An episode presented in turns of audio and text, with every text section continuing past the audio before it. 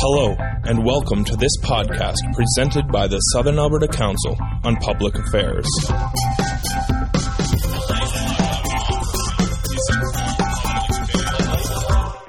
To order,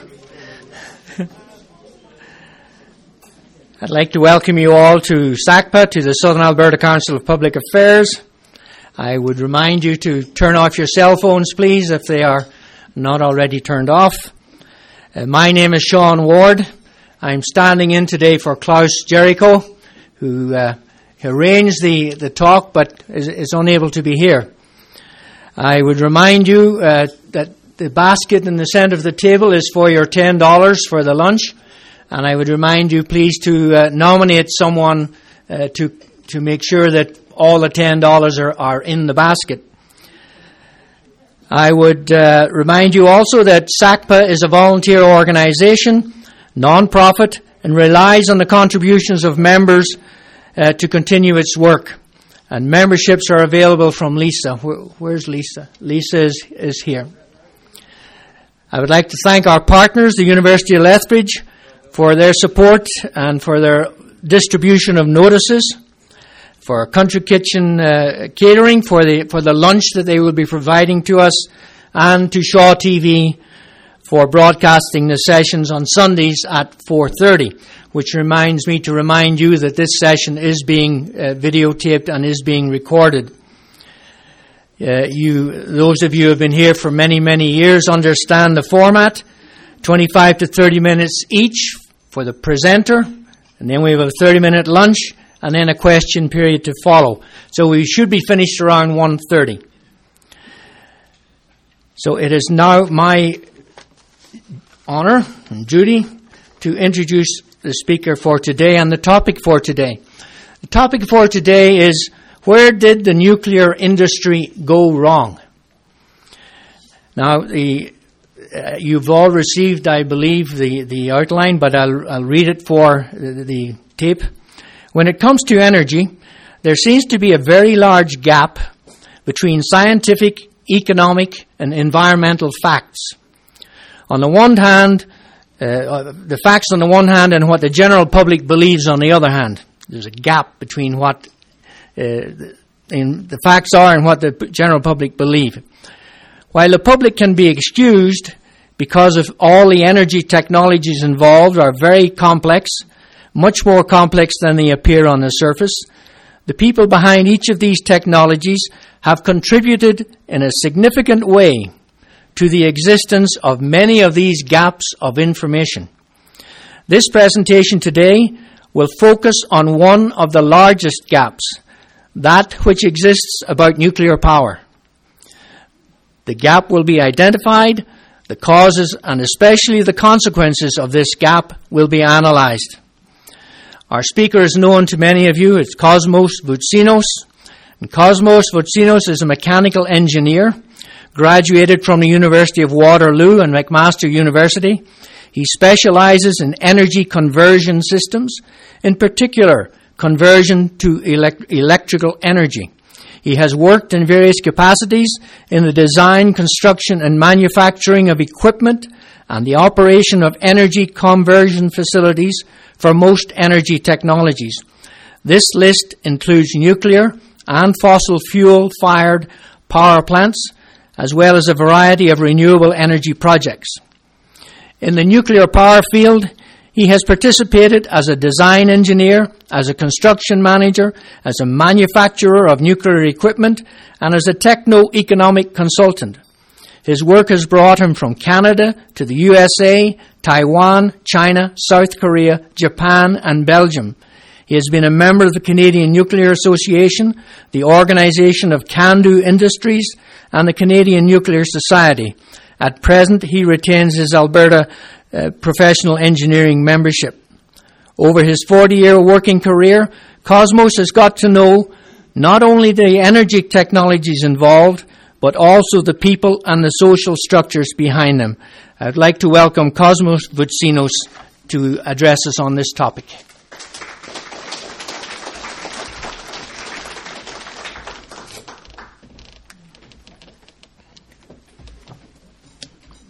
I suppose One of the advantages of being old and retired is that one can stand up and be constructive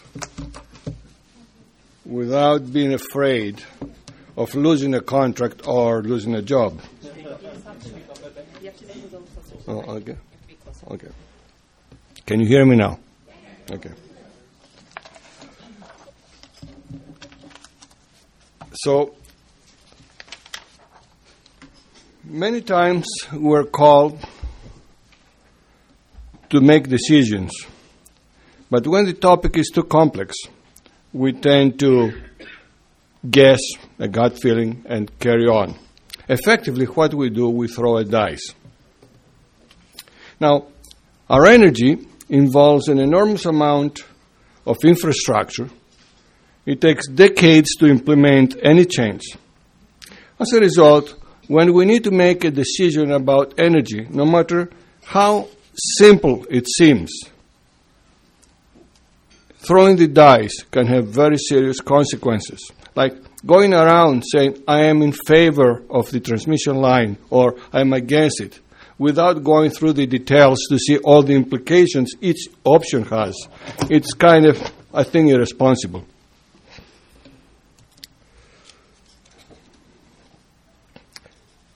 The details have to be start from a broad spectrum, including everything environmentally, economically, and technically, and narrow it down and analyze it in every detail before you make a decision. This is not a crap game. Here, because it seems to be coming one, because people approach this very serious problem with uh, emotions, ideologies, guessing, conflicting business interests, or even politics. And that will have very serious consequences twenty, thirty years from now, now to our children. And we have an obligation to do the right job. Here I'll give you an example of making, throwing the dice of some very simple decision so you can appreciate the magnitude of it. Originally, I'll take the high-efficiency light bulb. We all know that. Well, originally, it was thought that the light bulb was more efficient because it converts more electricity into light and less electricity into heat, as the incandescent light bulb is doing. And it does that. It's true. It is. Do- it is it, you, we can have about one-third the consumption of uh, electricity, which it was interpreted that it will consume one-third the fuel, so it will emit one-third of the C O two. And this is correct. Now, correct up to a point, because the heat that the incandescent lamps do not produce in the winter, our furnace will have to produce. But that's another story. Now, surprise though, the incandescent light bulbs contain mercury, and that's a hazardous toxic material. So what have we achieved environmentally? Instead of throwing C O two to our environment, we throw mercury. Is that an improvement? In Germany, they decided to treat it as a hazmat, which is a hazardous material, and they started, but that includes to get collected in special containers, put it through a, a, a fully environmentally controlled factory in order to, to, to process it. That, what does it do? It costs money, energy, and emits C O two. Now they try, the Germans try to figure out whether they have any gain out of going to the high-efficiency um, light bulbs. So, uh, when, during last year, during the civic elections, I was a pro- I was in the city college, and I was, some ideologues were distributing high-efficiency light bulbs. And the point was to make the point that environment, of environmental responsibility. Just think about it. We are having people that have no idea what they are talking about. They have not done their homework, yet they are trying to tell us what is the right thing to do. With just anything, no matter how simple, to come back to my original point of energy, we cannot throw the dice. We have to study it in every detail. So,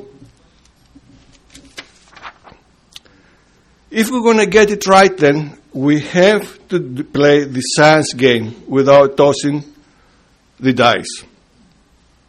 If ask yourselves, who wins if we get it right? It's, it's the people. So, yet, I see a growing gap between the scientific facts and popular beliefs for all the energy technologies, not just one or two or nuclear. It's all the technologies have huge gaps in what they understood the people and what's actually happening. You can start from coal and go all the way to everything in between to the renewables. People don't understand what's happening. You think you're going to put a windmill and everything will be hunky-dory. It doesn't work that way. There are much more complex issues. The problem is that the fearful ideas and the ideologies spread much faster than scientifically valid ideas, usually because the truth is long and complex, and it cannot be summarized in a marketing slogan just like that.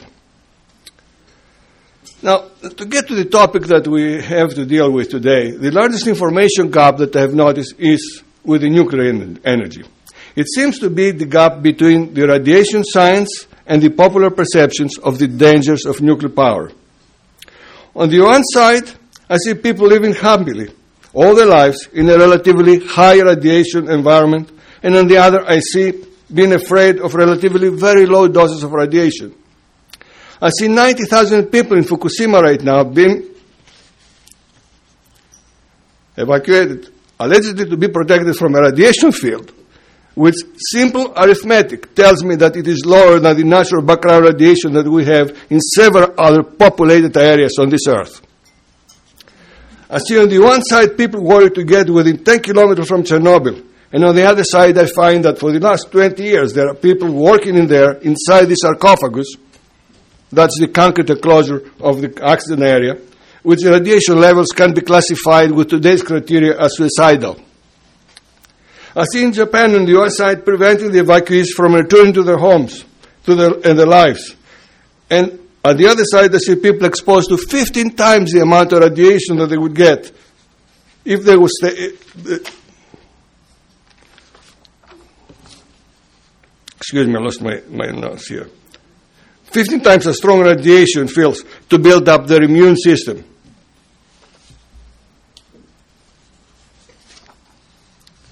I see others absorb comparable amounts of radiation bathing in radium hot springs. Have you ever thought how much radiation is there relative to what a, rad- a nuclear plant is emitting?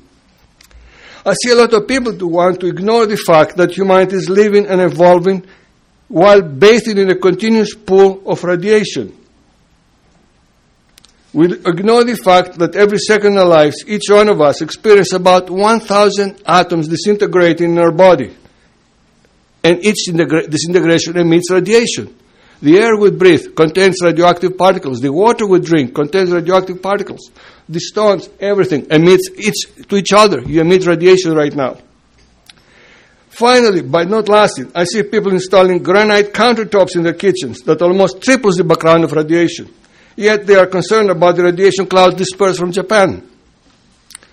The question I'm asking is why there is such a large gap in knowledge in a communication era in a society, a large knowledge about radiation. Who has contributed to it, and what are the consequences? This I will attempt to summarize within a limited time that I have. The first point that I'd like to touch is the point of culture. When we talk about a culture, we normally refer to various countries, how they think, the vocabulary they use, their history, the values they share, et cetera. But the same elements and concepts of culture can also be extrapolated to include people grouped not by nationality, but as a province, as a city, as an industry, or even as a company.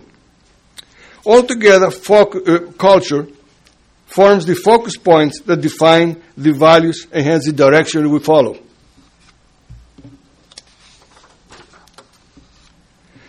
I will leave this plate up here so I can give you an example of cultures. There doesn't seem to me such a thing as wrong culture. We have here the cultures, the academic culture, for instance, as an example, is collegiality, good facilities, receiving funding, prestige, tenure, disengaged from the public in some way, doesn't concern them much. Theoretical thinking, academic excellence. The bureaucratic works down process correctness, procedures, providing funding, regulations, tax incentives, eluding the public, rigid thinking, centers of excellence. In the business world, we have competitiveness, investment, minimizing taxes, marketing, cost-benefit, profit, public sensitivity, practical thinking, goal to strive for. So the mentality, the focusing points are different, and our culture is making us see things different from each other. That doesn't seem to be a wrong culture. Don't misunderstand me that. There are only different cultures, and each culture has developed in such a way depending on the challenges they face in the environment they are existing. And also, it does not mean that each culture doesn't have its independent thinkers. The problem is that within a group, we have a polarization process that makes us all the group think alike. Critical thinking is very dangerous to one's career.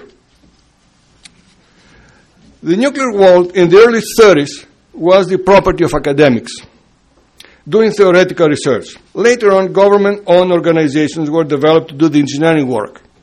Consequently, the nuclear industry developed into a culture that was a mixture of a bureaucratic academic nature with pr- priorities to excellence, collegiality, blind adherence to process, fighting, funding, rigid thinking, and in- insensitivity to public needs. In the examples that I will give you later, you might recognize these characteristics again and again, because values determine our decisions. Had the nuclear industry been more sensitive to public opinion and feelings, and had it employed more practical thinking instead of sticking to the rigidity of process, today we will not likely have all the conflicting information that has created the enormous gap and a region of radiophobia in the public. The bureaucratic academic culture, it was very good in producing excellent systems, processes, and equipment, but as long as the various governments were guaranteed the financing of projects, everything was going fine. When the government started getting out of this business, the nuclear industry proved to be incapable of selling itself or explaining itself. That was one part of the problem of the gap. The other problem of the gap was the anti-nuclear people. I just refuse to call them environmentalists myself because I believe that they conveniently have hijacked this word to serve their purpose.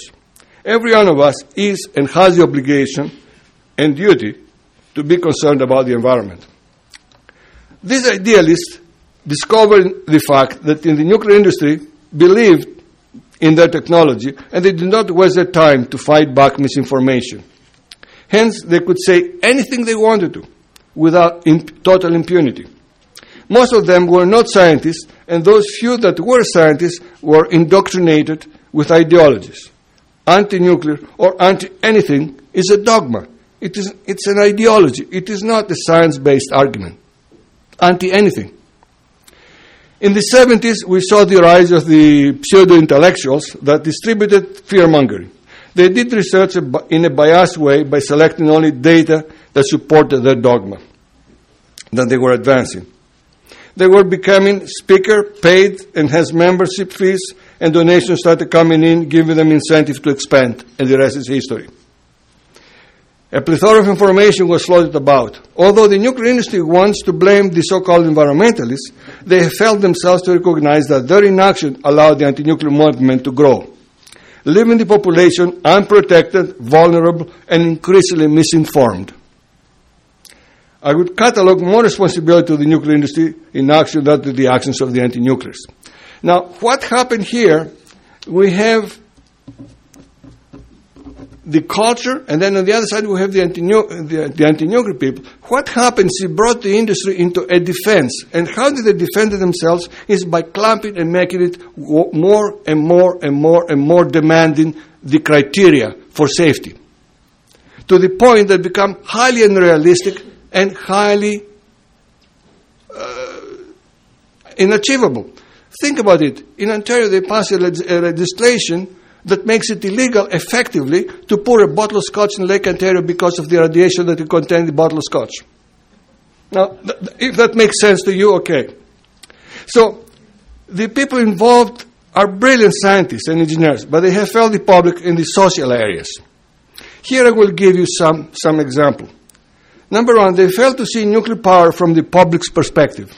And as a result, they did not simplify their explanation to make the technology better understood. It has been more important to them to be exact and accurate in every detail. Result, when a reporter is confused, they're going to ask a question, By the time he finishes hearing the answer, he's ten times as confused. That doesn't say help anybody. They introduced unnecessarily a vocabulary that compounded the public's fear and misunderstanding. Words that describe, for example, criticality or sarcophagus could have been chosen so that they don't frighten the public. And they can have it much easier terminology. They did not.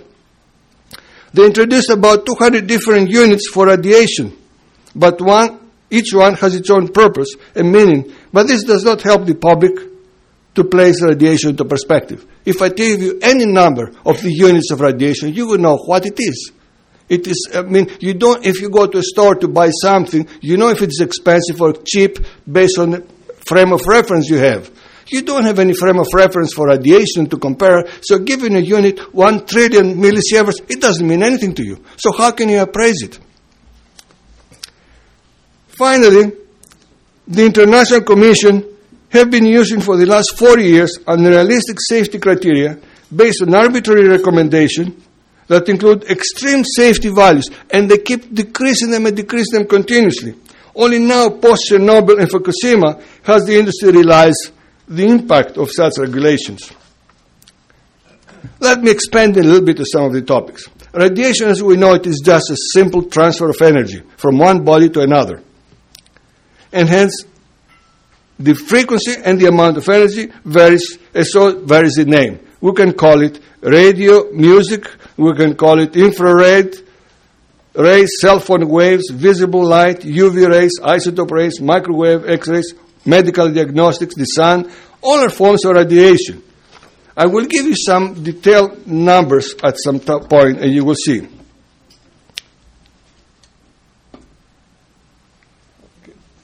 That's the units. Oh, okay.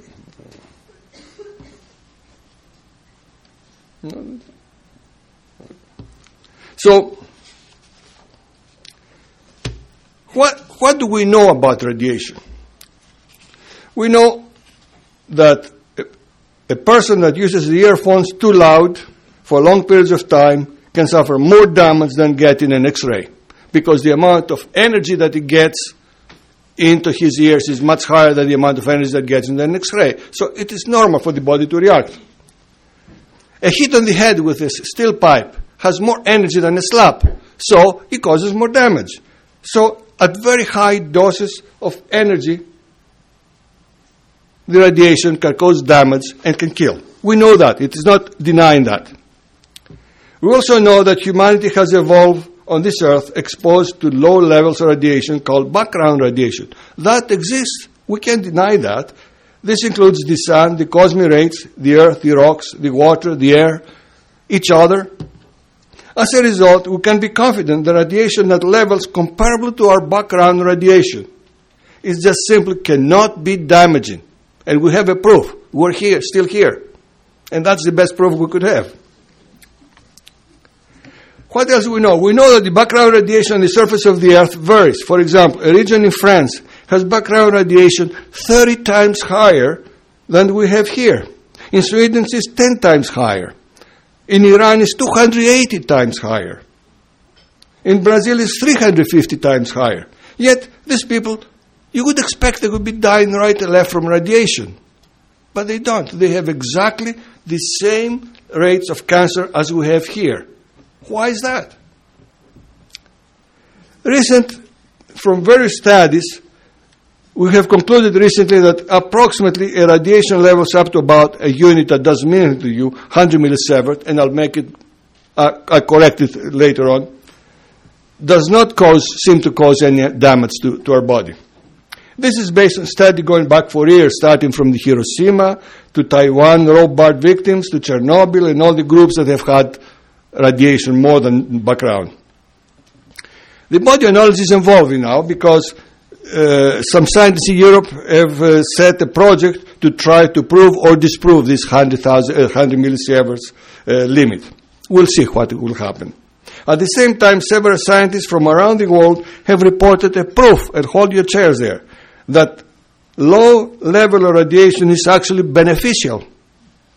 It trains and strengthens our immune system to repair more effectively the damaged cells. And that's why some doctors give you this radiation sometimes if you have a problem, to strengthen the immune system to control the cancer. Now, what we don't know is what causes the, the cancers in our body. There, because there are several factors that do cause them. It is radiation, one fact, chemical. Uh, it is the radiation from our own body. One atom emits another atom. It causes the atom to, to uh, the cell to mutate and to become a cancer. So it's more an issue of the immune system. But that's a bit too complicated to touch now.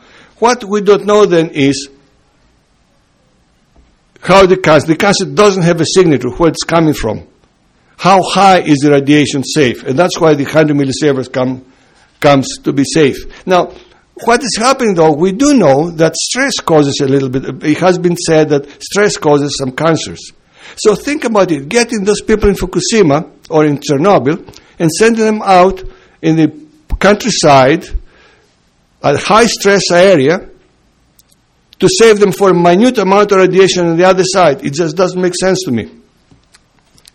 Research continues in these topics, but if you wonder how high is high, how low is how low, just give me a minute and you will see a, a table there. And I will have actually some table distributed around.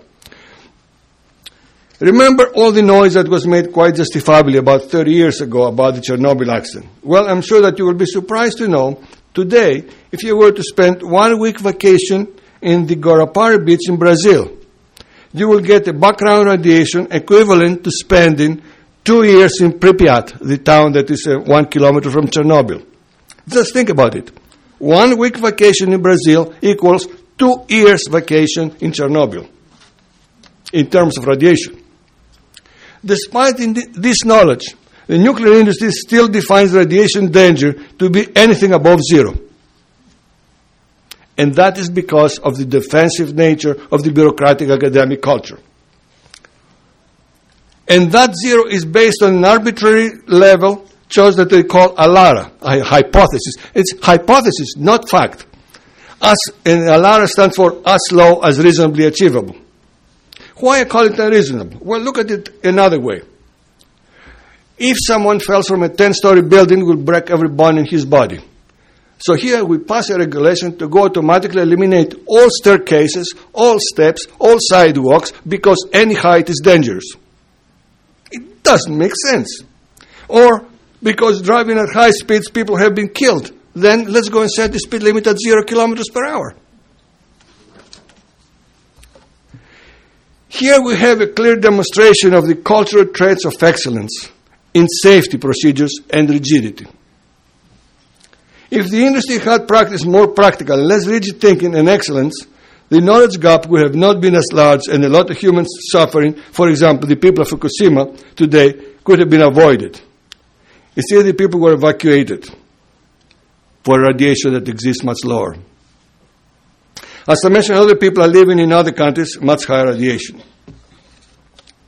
So, the units, let's go bananas.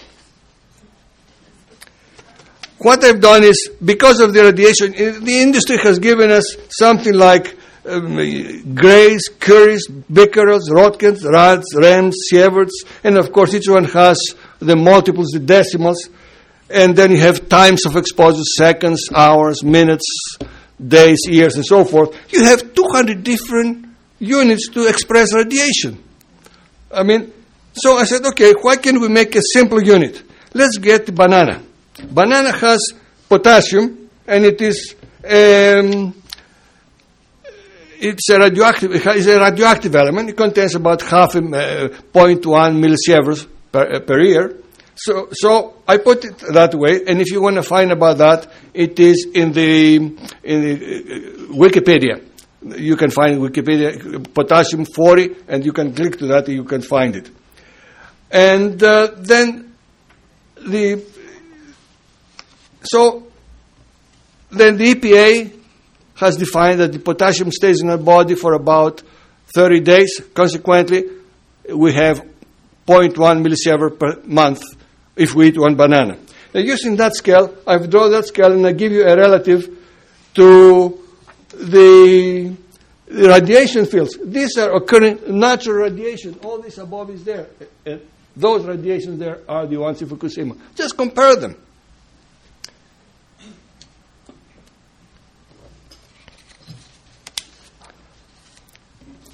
From evacuations of Chernobyl so far, thirty-three years later, we have had about one hundred forty people die from radiation. Not hundreds of thousands, not millions, just one hundred forty people. In return, we had ten thousand evacuees died from fear-induced suicide, depression, and alcoholism. Now Chernobyl people are allowed to return. Now the same thing seems to be taking place in Japan. From the Fukushima accident, we have had zero deaths from radiation. And we had twenty thousand deaths due to earthquake. And now we have ninety thousand evacuees, and that's my concern. I propose that these people don't suffer from radiation. They suffer from fear and intense radiophobia. The, Japan- the Japanese government here is not wrong. It simply complies with the international radiation protection recommendations that the nuclear industry has developed since the fifties. Are these a few examples to highlight the consequence of bureaucratic academic nature in the nuclear culture? And now it threatens ninety thousand lives. The best evidence that we have for this thesis is the rapid progress that achieved in France. After they privatized the nuclear industry, the government became a partial shareholder. So what that did, it added the business, the practical element to the bureaucratic academic culture. And that happened the same thing when bureaucratic uh, uh, academic uh, in institutions joined private companies like in the U S. Finally, in Canada, our government recently sold Atomic Energy to Canada, of Canada to a private consulting company, the S N C. And this provides me with some hope, because this way the extremely strong technical, bureaucratic, academic entity of A C L is joining an extremely strong expert of arch- architect engineering company, and there is hope for it to be corrected. Thank you. Did I pass my time? So much. Okay, that's not bad.